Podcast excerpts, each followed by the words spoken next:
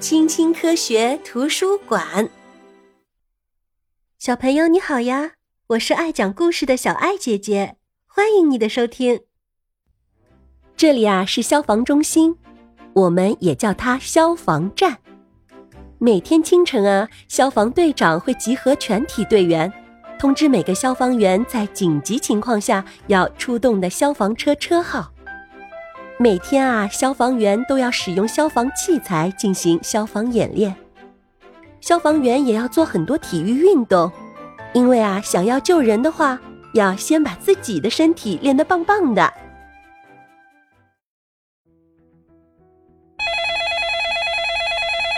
消防队办公室的电话铃响了，救命啊！有火灾！警报声在消防站里一遍又一遍的响着。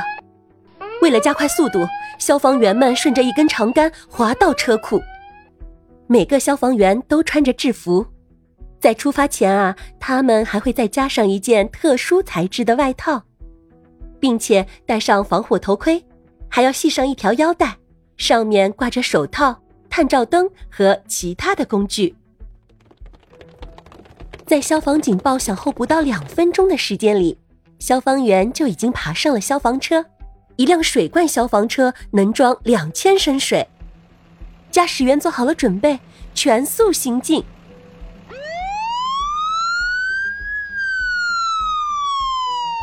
在消防车的警笛中，路上的汽车纷纷朝马路两边散开。这些车啊，必须给全速前进的红色消防车让道。消防员们迅速的展开消防云梯，摊开消防水带，并接到人行道下方的消火栓上。居民们可以通过消防云梯爬出窗户逃生。救护车会把伤员送到医院。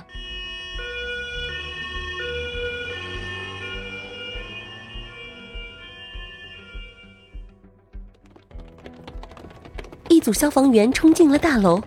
他们看到浓烟和火焰不断的从一间公寓里冒出来，消防员冲上去，手持消防水枪熄灭火焰。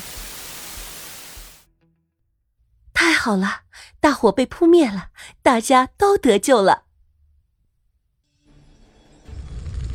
在夏天，大火有时候还会烧毁森林，消防员需要连续工作好多天才能将这些大火扑灭。森林灭火飞机能迅速的从湖面或海面抽取几千升的水，然后啊，将这些水喷向那些火焰。除了灭火，消防员还在时刻准备着帮助需要帮助的人。